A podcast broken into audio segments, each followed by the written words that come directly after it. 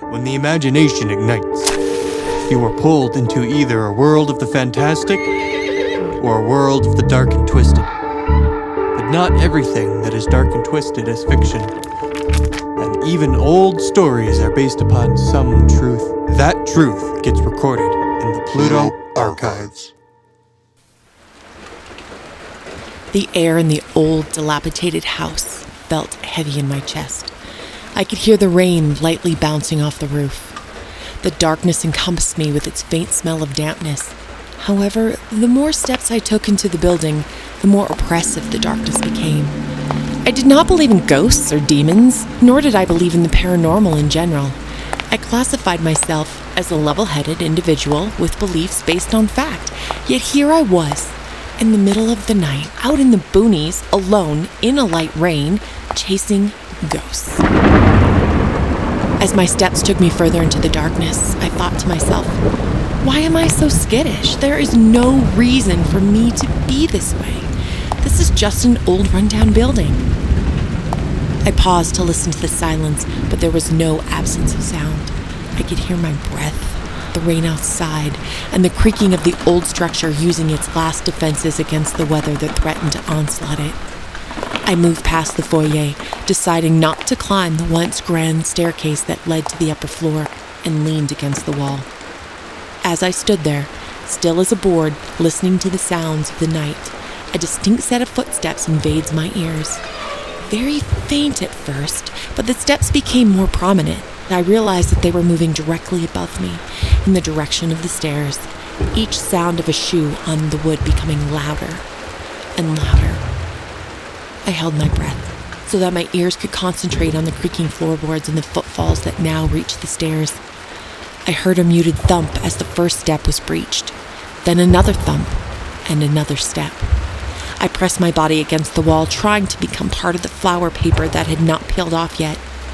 I strained my ears, trying to detect any other sound coming from the footsteps breathing, a rustling of clothes, but there was nothing. Nothing but thumps. Was I alone? I was sure I was. There was no other cars or people for that matter for at least 10 miles, yet I could distinctly hear a thump. Thump. Thump. There couldn't be many stairs left before whoever or whatever reached the main level, reached me. How did I get into this mess in the first place, you may ask? I would like to tell you that it was some dare that I was roped into completing, but that would not be true. It all stems back to the research I was doing in the library about historic buildings in our town. I came across some old newspaper clippings about the completion of the Whitmore House with its tall turrets, multiple floors, and grand staircases. The dates on the article suggested that this house could be the oldest building in the county. The more I searched for information about the house, the more snippets I found about strange occurrences there. It seems to me that the first of such activity was about a week after Mrs. Whitmore, the original owner's wife, passed away for mysterious circumstances. I found her obituary by accident when I cross referenced the name of the house with the library's research database. When I clicked on her name, Lillian Whitmore, a picture of a beautiful young woman appeared on the screen in black and white. She was striking, with light, intelligent eyes, and she was wearing a beautiful white dress. I can only assume that this picture was taken on her wedding day to Mr. Whitmore.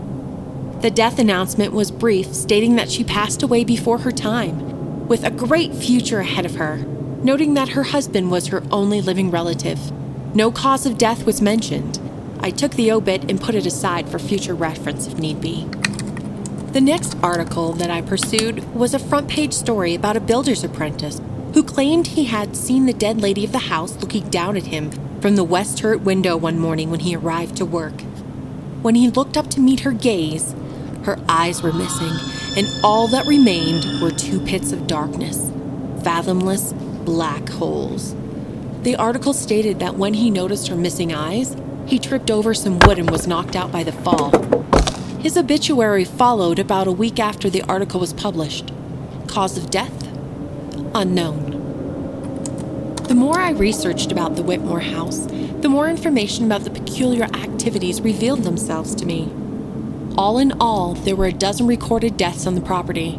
However, each death note is clearly leaving out what caused their passing. Yet, if you scoured the local newspaper about three days before the obituaries were printed, you'd find a story that involves the deceased, the Whitmore house, and the lady with the missing eyes. After finding a dozen deaths that met this criterion, I needed to know more. I needed to see this house and the lady for myself.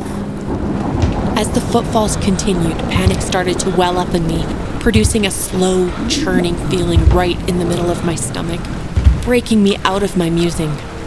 Thump. The fight or flight response was so overwhelming, causing my senses to urge me to run. The darkness impeded my escape route as my eyes would not adjust to the lack of ambient light. Thump, thump. With those two sounds, I knew that whatever was on the stairs had reached the main level. Without looking back, I ran blindly away from the invader, crashing through the only door available at the end of the hallway. Pushing through the blackness with urgency, I stumbled into the room in front of me. The door I so unceremoniously crashed through broke into several long, sharp pieces under my weight. Not caring if I was hurt in the fall, I sprang to my feet with the need to flee taking over my entire being. Unbeknownst to me, the footsteps had ceased. Searching in the blackness for an alcove to hide in or hidden exit I may have missed. I searched around in my jacket pocket for a small flashlight I had hidden there. Upon removal, I noticed that it made a new rattling sound. It must have taken a hit on the floor in the fall and was now barely working, only providing me with a weak beam of illumination. I scanned the area, quickly waving my flashlight back and forth, left to right, only glimpsing tiny fragments of the room. Little clues to let me know where I was in the house. There were structures high up on the wall, broken, with doors hanging off. The room had a musty odor like old rotting potatoes. I could only assume that this is the storage area or pantry at one time. Of course, that was until I saw the old cast iron stove to the far left. I was in the kitchen, the heart of the home, and all I could think of was how do I get out of this room? Across from the giant stove was an area of blackness. I thought to myself, could this be a place I could hide? I rushed over, hoping that this could be my salvation from whoever had just come down the stairs. As I crept closer, the weak beam of the flashlight flickered across a small set of stairs leading up and out of the kitchen. Were these servant stairs? I did not waste any time climbing the stairs, my desire to put as much space between me and whoever was in the house with me. I stopped at the first landing, my heart racing as I tried to catch my breath. I tried to be as silent as possible, holding my breath as to not make a sound. I strained to hear the sounds of the house the rain on the roof, the creaking of the old tree outside swaying in the wind, and the thumps of feet striking the floor. I could hear the rain and the tree, but I could no longer hear the footfalls on the floor.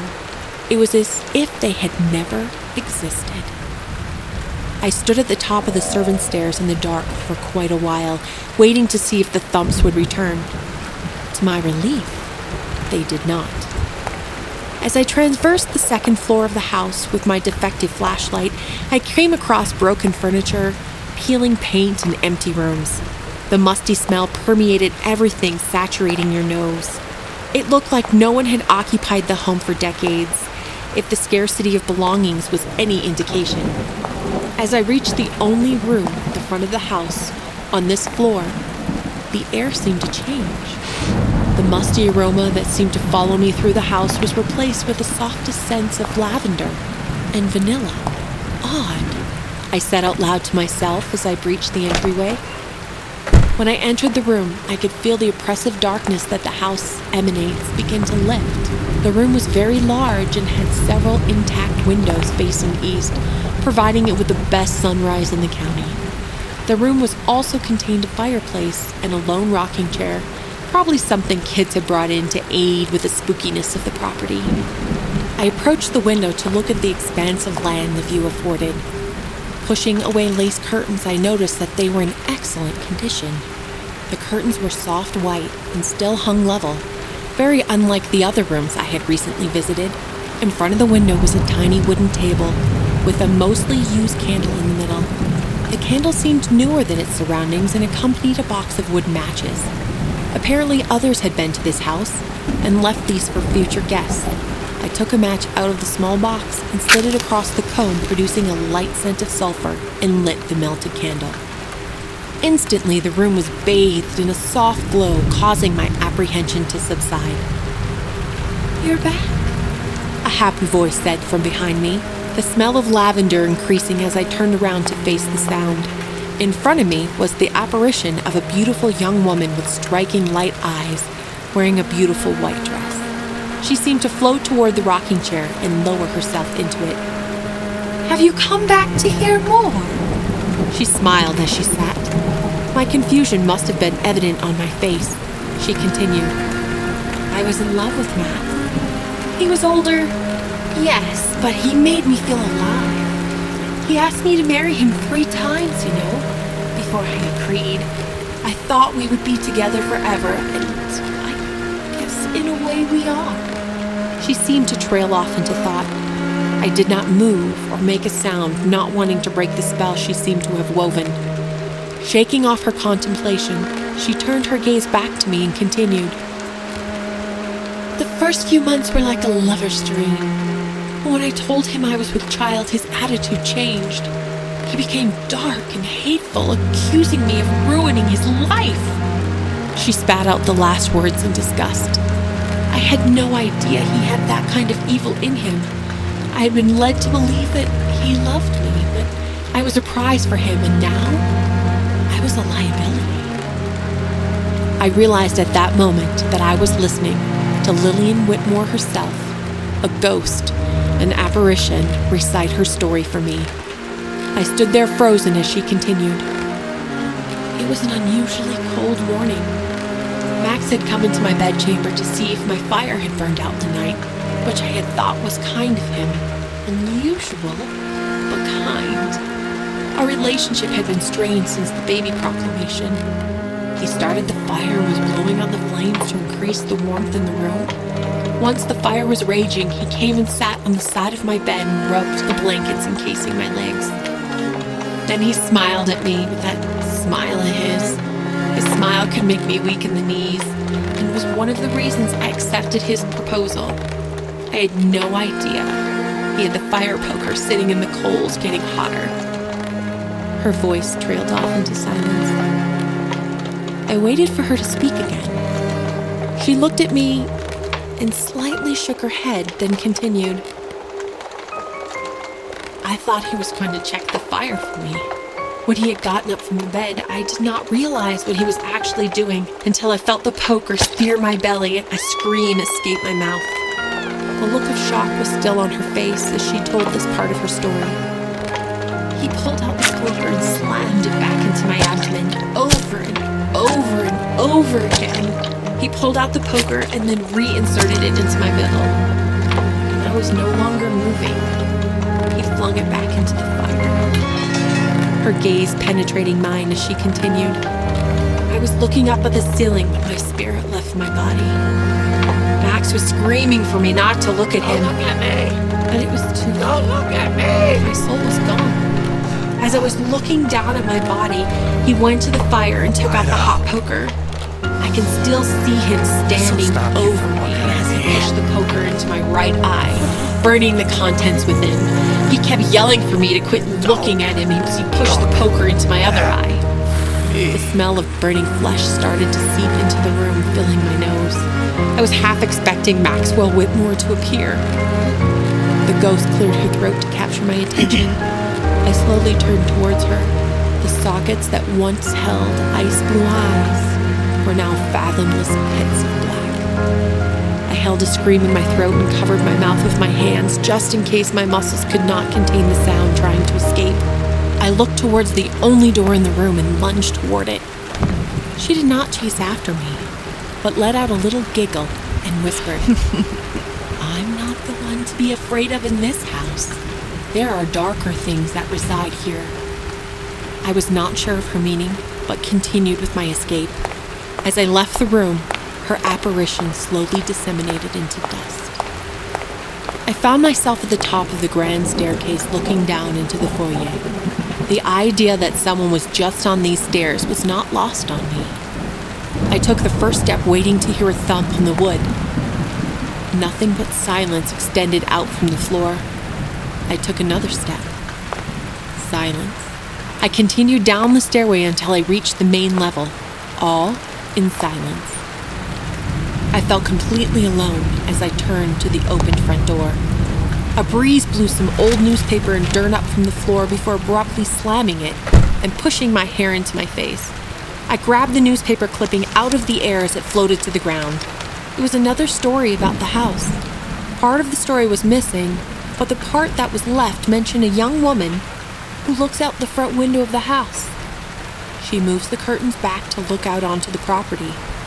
Sometimes she lights a candle so that others can find their way. Other times, her face is covered with her dark locks. Dark locks? I mouthed the words out loud. My ghost did not have dark locks. I stated firmly, but continued to read the snippet. Apparently, the woman only materialized one month out of the year, and her candle burns every night for 30 days. Then it's gone until next year. I sigh as I wish there was more to the newspaper story and let the paper fall to the ground. Tonight, I had experienced the paranormal and I was ready to leave. I took a step towards the front door and I heard a thump on the second floor landing above me. I grasped the knob, pulling with all my might, willing the door to open so I could leave this nightmare. It would not budge. I turned around, running through the hallway that I now knew led to the kitchen, a new sense of deja vu prickling my skin. As I burst through the kitchen entryway, I tripped over a pile of debris on the floor, sending me sprawling. I could not recollect what this debris was, except for the already broken door. The aroma of rotting potatoes hit me, violating my nose. The smell guaranteed I was in the kitchen. I turned on my wonky flashlight and aimed it at the pile. The beam illuminated a heap of clothes. I approached with caution and gently touched the material. It seemed familiar to me somehow and gave off a faint smell of citrus. Bones fell out of the fabric as I lifted it up, making a hollow sound as they hit the ground. I crouched down next to the mound of bones and directed my flashlight upon the floor. A large piece of sharp wood was lodged between the ribs of the skeleton, protruding into where the heart would have rested had the corpse been not fully decomposed. A flash of sparkle caught my eye as the dim light from the flashlight roamed over the pile. I picked up the sparkle, recognizing the necklace. It was my necklace.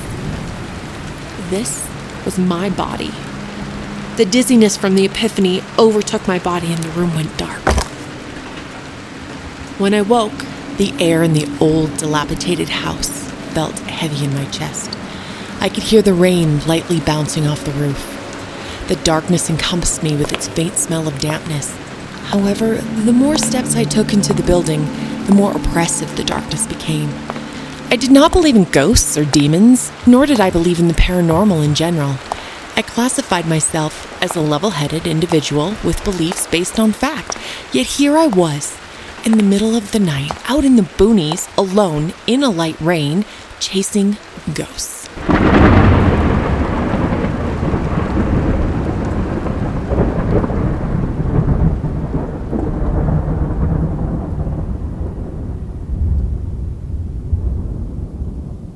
If you have enjoyed our podcast, please let us know by liking, subscribing, and telling all your friends. See you next time on the Pluto Archives. This story was written by A.D. Morris, narrated by Azure M, produced and directed by Noah J. Morris. This has been a Puka production.